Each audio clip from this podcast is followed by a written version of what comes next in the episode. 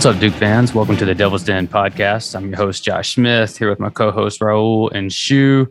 Going to preview the Texas Tech game and the Sweet 16 coming up. So, uh, Duke's got a road trip coming out, traveling to San Francisco. We got a 940 tip.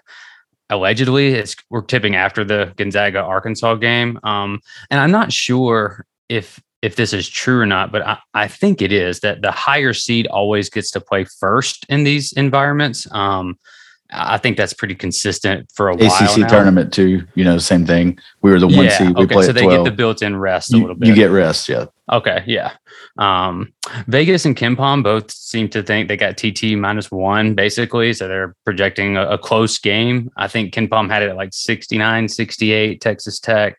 Um, you know that's okay. It's a it's another big K moment for us as well. So K sitting at 99 tournament wins. It's already the most of all time. But can I interject? yeah, uh, go for it. Duke, Duke is never the underdog. Yeah, there we go. There we go. Never the underdog. Shout out to Ben Pye for that too. I know he was harping on that one. Um, so we'll, we'll jump in. We'll talk a little bit about it. I do have kind of a little bit of a fun fact or trivia for you. So it's not just kind of like a thought that we we don't do well out west. We've actually never won anything out west once we've left our pod on the East Coast. When we go out there, it's been disastrous. Um, you know, dating back to like 16 in Oregon, 11 Arizona. It goes all the way. I looked all the way back to 1955. Haven't found us winning out there at all ever. Um, which kind of led me thinking a little bit. You know, not super related, but I, I want to send this out to you all do you know off the top of your head when's the last time Duke's beat beaten a higher seed? I believe 1994. Bingo. Yeah. Okay. yeah, that was it. Um, I didn't know that at the time. I was looking through and I was like, surely we have. But so Josh doesn't listen to our podcast because I think Raul said that before. But oh, maybe he didn't go. say it on this podcast. Maybe just Raul told me that. But I, I only knew it because he knew it. So shouts to Raul for yeah. That. And that was r- randomly in the southeast, the right southeast region back then. Um, yeah, we beat Purdue, the number one seed. Uh, and that we were the two, right? Yeah, correct. Um, and that would have been the final four, I guess, right? Or no, that would have been the Elite Eight. Yeah, yeah. the final four we played Florida and then played Arkansas. Right. Yeah, yeah. So that would be kind of interesting if it was a Duke Arkansas in the Elite Eight to bring that bring that back. But a little revenge so yeah, that'd be nice. You know, and historically too, that stat it's interesting. I think that we haven't beaten a higher seed that long. It's also noteworthy to say we don't get that many opportunities to beat higher seeds when you're always kind of a top three, four. Um, there's not a whole lot of, of chances there. And they don't count. I don't think they count it as like a one seed beating a one seed if they were ranked like a little bit higher. I don't think that that factors into it. Um, and because I'm not sure in 15 if Wisconsin would have been considered a higher seed than us. Yeah, they were. Um, you know, they were higher on KenPom for sure. Uh, right. But then uh, they were also, I believe, like we were the second one seed, or no, the third one seed, and they were the second. So it's like yeah. Kentucky, Wisconsin, us. Okay. Yeah, that makes sense. Yeah, because we were in the South. So that was mm. our bracket that year, 15. Um, so yeah, Texas Tech, they're sitting at 27 and nine. They're sixth on KenPom, which is pretty high for a three seed. If you're thinking of kind of the seed lines, usually you're, you know, hoping for somewhere in the 15 range. Unfortunately, that's not the case. Uh, first year head coach Mark Adams um, has been killing it. He does have a 70% overall winning record. And I think he's kind of just been around forever as like an assistant and bouncing around. Um, really impressive what he's done. They've got a really good resume. They have nine losses, but none of them are really bad. When you look at Gonzaga, Iowa State, Kansas State is, is probably the worst loss, sitting around 60th on KenPom. Kansas twice, Oklahoma, TCU, Oklahoma State. That's basically all tournament teams, or at least teams that were on the bubble. So you know they've they've got good wins too. Tennessee, Kansas, they swept Baylor this year. Um, their defense is pretty historic. When you look, I was going back and looking on KenPom.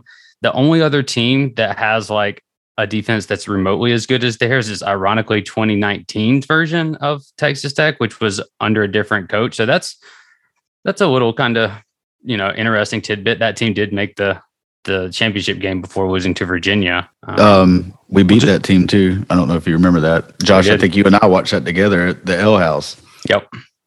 Well, just to jump in on that, uh, yes, it was a different coach, but Mark Adams was already on the staff at that point, um, and he had actually followed Chris Beard from Little Rock, where Chris Beard coached before Texas Tech, and Mark Adams was apparently the kind of architect of their defense on both those programs.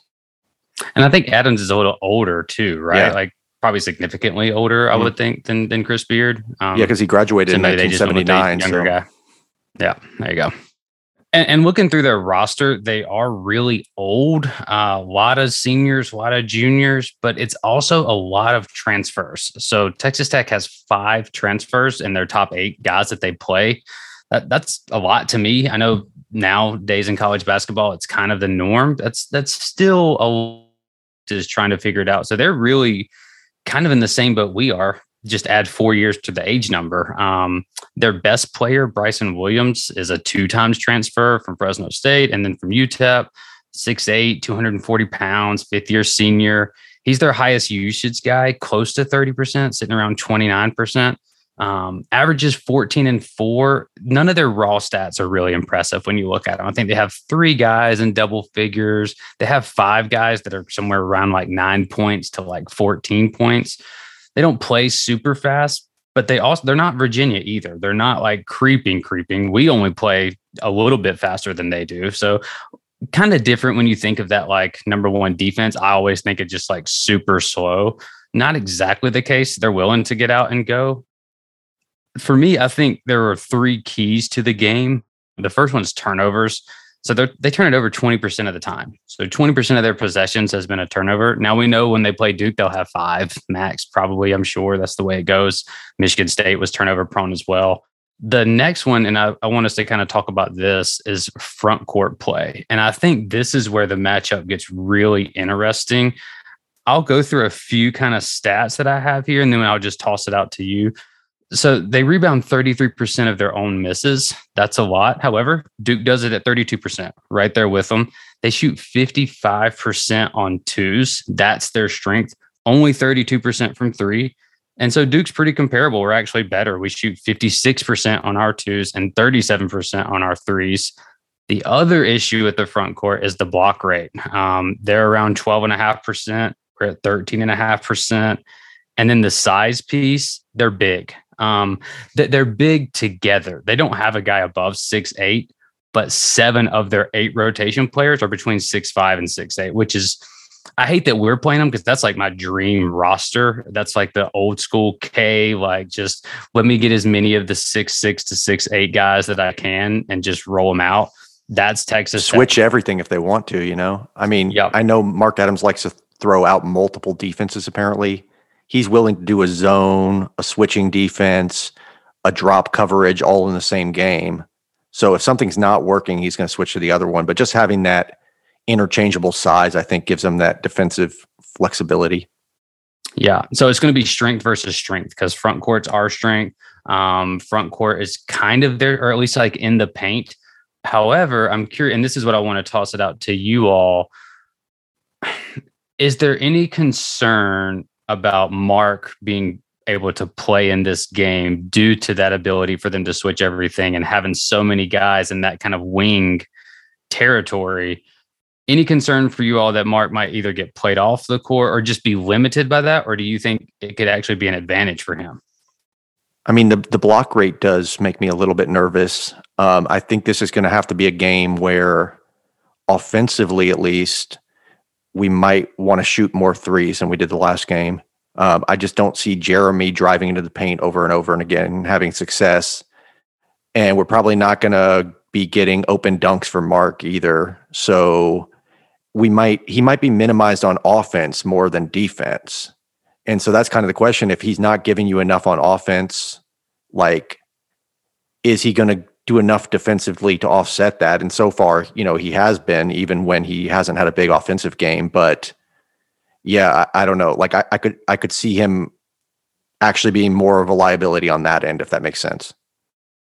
I mean, I don't. I guess I'm. I'd be more worried if we were playing a, a, a strong three point shooting team that, that they were playing him off that way.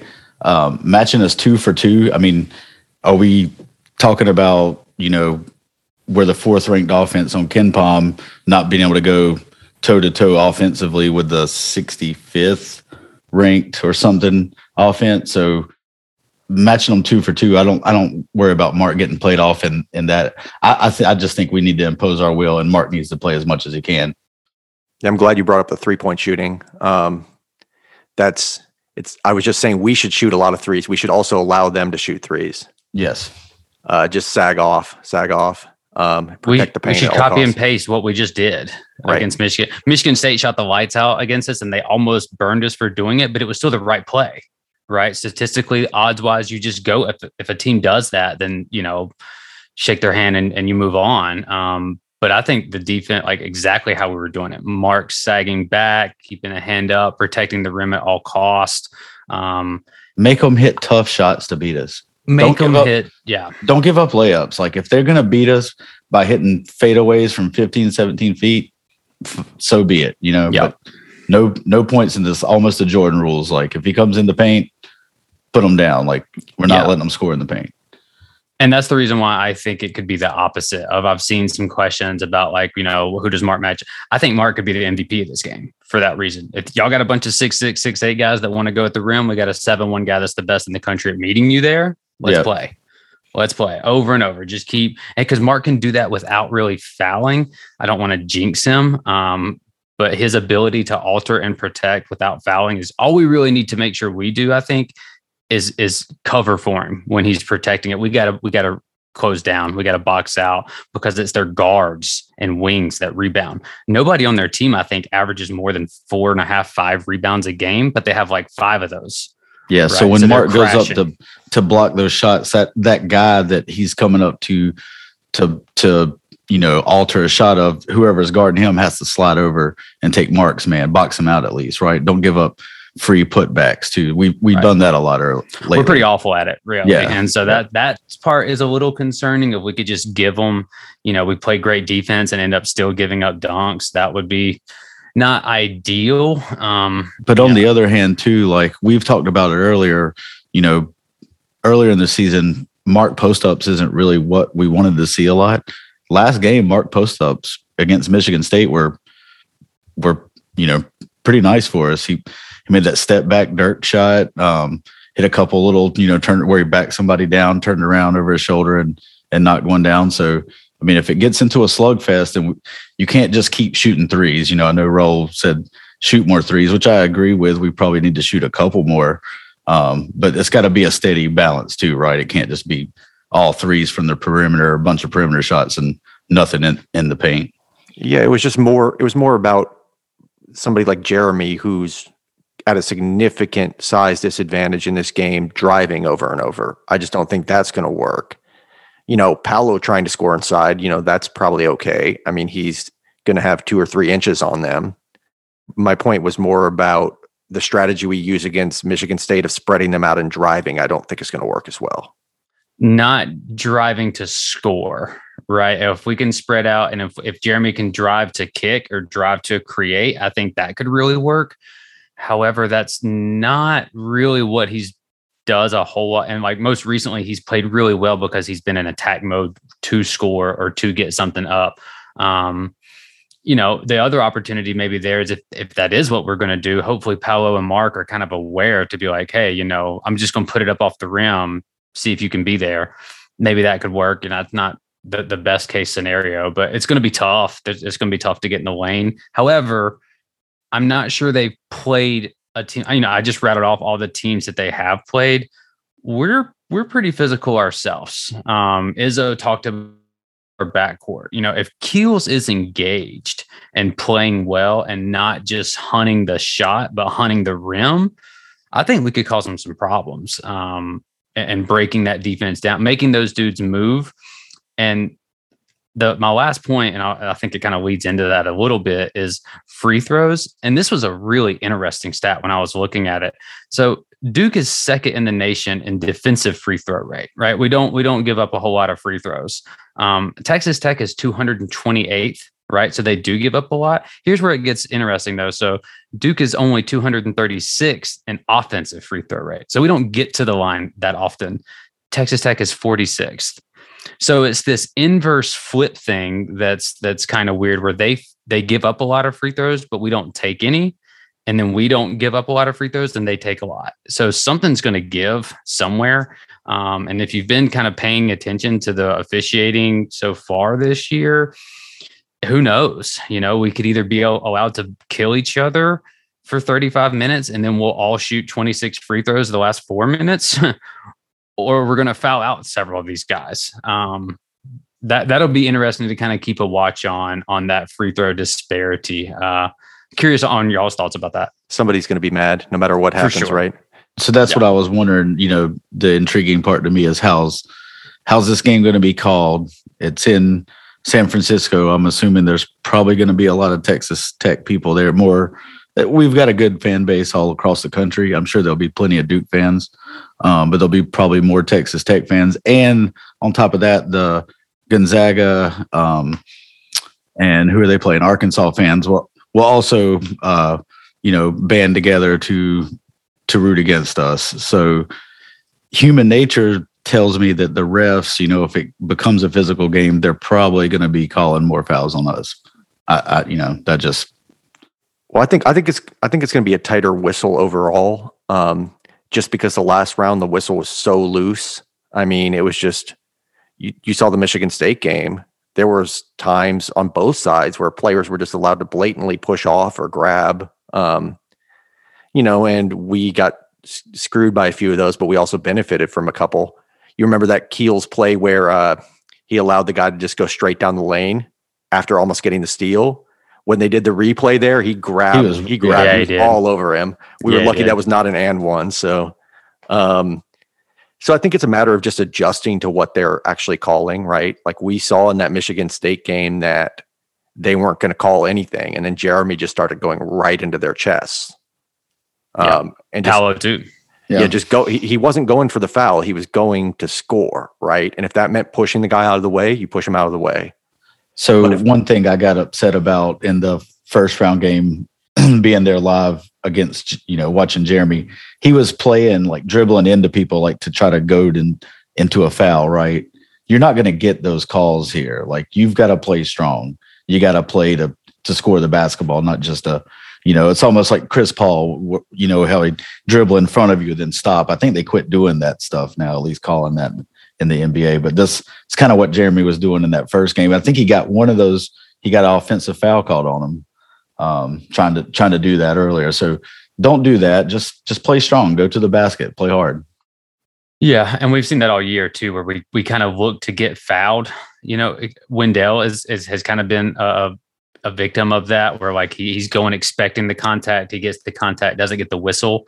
Um, Paolo you know, too. So, yeah, Paolo as well. So we really need to be strong with with what we're doing. Keels is actually really good at going in to score. Like that's what he's wanting to do, and you can hammer him, and he's fine with it.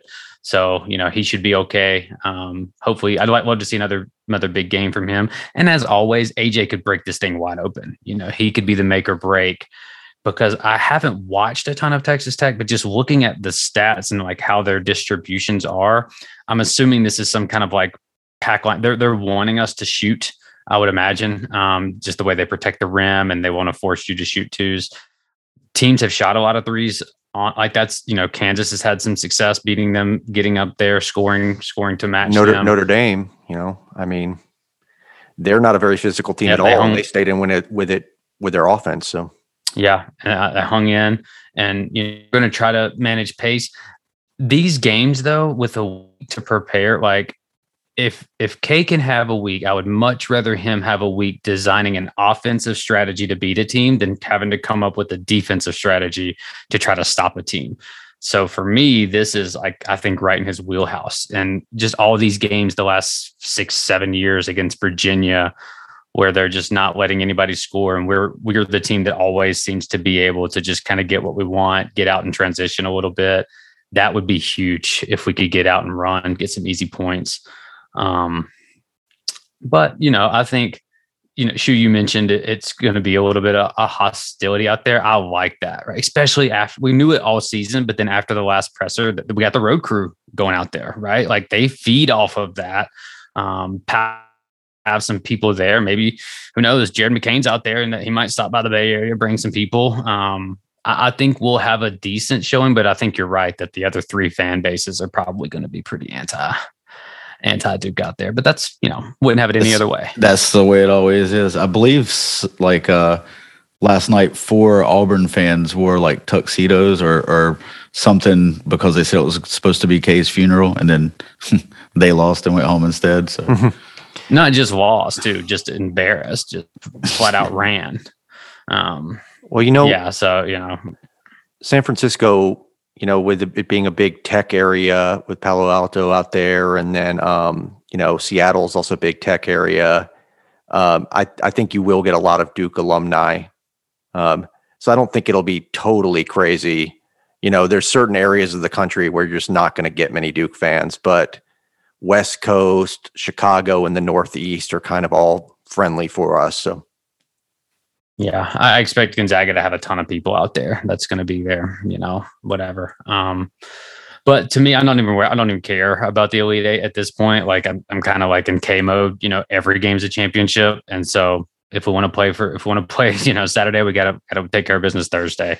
Um, but I think that's all I had for keys to the game. So I guess we'll go around and do a little bit of just kind of some predictions, what you think, kind of score predictions. I guess I can start it. Um, I, think this is going to kind of be one of those like Duke Virginia style games that we've seen over the years. I'm hesitant to to go up in the 70s, but I think if if we hit 70, that's kind of my magic mark of like if we score 70, I would expect us to be able to win. So I'm going to go Duke 72 65. Um, I think Paolo has a big game, and I think we see I think we see another strong performance from the guards. What about you, Shoe? What you got? Uh I, I'm thinking it's gonna be in the sixties. It's gonna be just a slow, you know, half court slugfest essentially. Um but uh, I'm gonna go with the heart here and and say Duke uh 68 64. All right, I'm going to be the contrarian. Somebody needs to do it. Yep. I've seen uh, I've seen too much optimism on the boards and on Facebook and everywhere. I think everybody's just high off the MSU win, right? So, but going into Michigan State, I saw half the fan base predicting us to lose. So, I think I need to bring us back down to earth. I'll say Duke struggles to score, and it's 69 to 63 Texas Tech. Um, however, if we do win, I, I I did want to bring it back to Keels for a second. If we do win, I could see it being a big Keels game uh, for those reasons I was uh, mentioning earlier about their size and their ability to keep teams out of the lane. Um, I think Roach might may not be able to have the impact that Keels would, and Keels would put us closer to having that kind of six six switchable lineup. I know he's only six four, but um, so my my sort of secondary prediction is Keels has his best game in a while, but it's not enough. Mm, 20, 22 points from Keels, we still lose. Mm, mm, that would that'd be be tough. Yeah. that would be and fair warning. I mean, Was it I'm 22 on on 22 shots or ooh, Oh, yeah. That would be an L for sure. If, if that's it, then yeah. He's capable of those uh, stat lines. So is Wake me up so- in August. Yeah. Right. Yeah. And, you know, I, in my bracket, I picked Michigan State to beat. I always kind of had, like, I was just like, you know what? I'll put it in here. If we lose, maybe I'll get some money out of it. And if Yep. we're not, then I would totally pay that to see us win. So from here on out, I'm probably just picking Duke to because I'm not that I'm like content, but Saturday's game was just so huge. Like, I can't remember just the last time a game felt like that. I felt so good about winning it. And maybe it was just because of the way we won it, getting down five. Here we go again. The last two weeks, another K moment game. It just seemed to be inevitable Most that, like, well, you know, here's the fitting end. And and to rally back from that in the way that we did, and just historic fact, like Norlander on the CBS pods talking about, you know, it was 1.8 points per possession. If Yeah. you lose the final two possessions, it's like 2.4 to 0.5 historic god-like efficiency there that real in, in the clutch moment which is we've been so anti-clutch it feels like i, I think that we just kind of turned a corner um i don't know just much more optimistic now than i was a week i think we were all pretty much off the off the ship there for a little bit so hopefully we can kind of get that back. I expect AJ to play. Um, I don't think that the it looked like he would have been able to come back in the Michigan State game if he needed to. However, I could see if AJ still starts. I think the five, the road crew, is that what we're going to see a lot of. Roach Keels Moore Paolo and Mark. Um, I could see them taking the the brunt of the minutes there, but yeah, lately the physicality and speed has just seemed a little too much for AJ. Just in the last couple of weeks, I think as competition has ramped up, you know, he's really not been able to make the same impact. He, you know, he he shot okay the last two games, but he just seemed a, really tentative out there. And it's like, and he had that one really strong, good drive against Michigan, maybe one or two. Um, but he doesn't go to it enough. He doesn't go to it a lot. And even when he does, it's like he finishes really well. I haven't seen when's the last time he had like one of those big dunks? Pittsburgh or uh maybe like right before that but he had had a few right like there was like yeah. five games where he had three or four where he just comes through the lane and just haven't seen that um I'd like to see that. I'm not sure if, if, we do, especially after an injury, just the psychological impact that could have for him. Um, you know, hopefully he can bounce back. He seems pretty pretty level headed. But one thing that that I'm glad Raul brought up earlier, you know, I think every guy needs to be ready, and um, just because, like you said, Raul, they're they're going to junk it up by they're going to throw multiple defenses at us. So you know, if we're going to mark heavy earlier and that's working, and they change it up you know, hopefully AJ's ready to step up and shoot from three or Keels or Roach or whoever whoever it is, you know, we just got to be ready for whatever they throw at us because it's not going to be we're not going to be able to run the same play 25 times over, right? Yeah, quick yeah. adjustments. Um, yep. Like if we go to zone, Paolo needs yeah. to be ready to go to the middle. Yep. And I'm th- I'm hoping that like obviously that's been a real strength for for Adams and Texas Tech.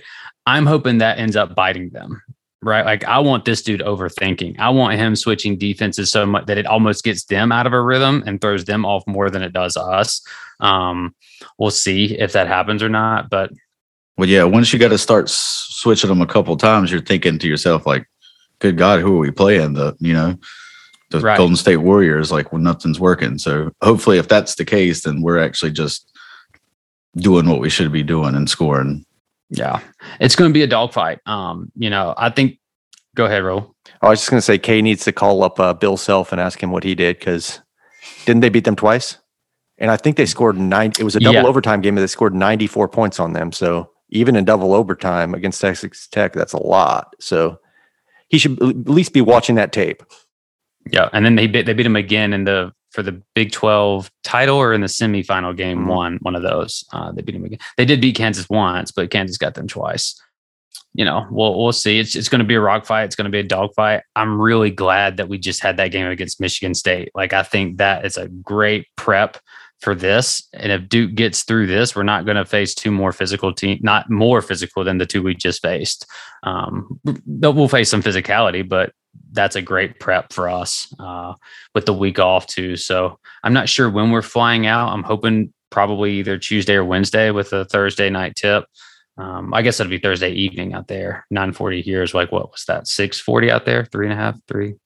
So yeah, not too bad for them out there. But well, I guess if unless y'all have anything else, we can go ahead and get out of here.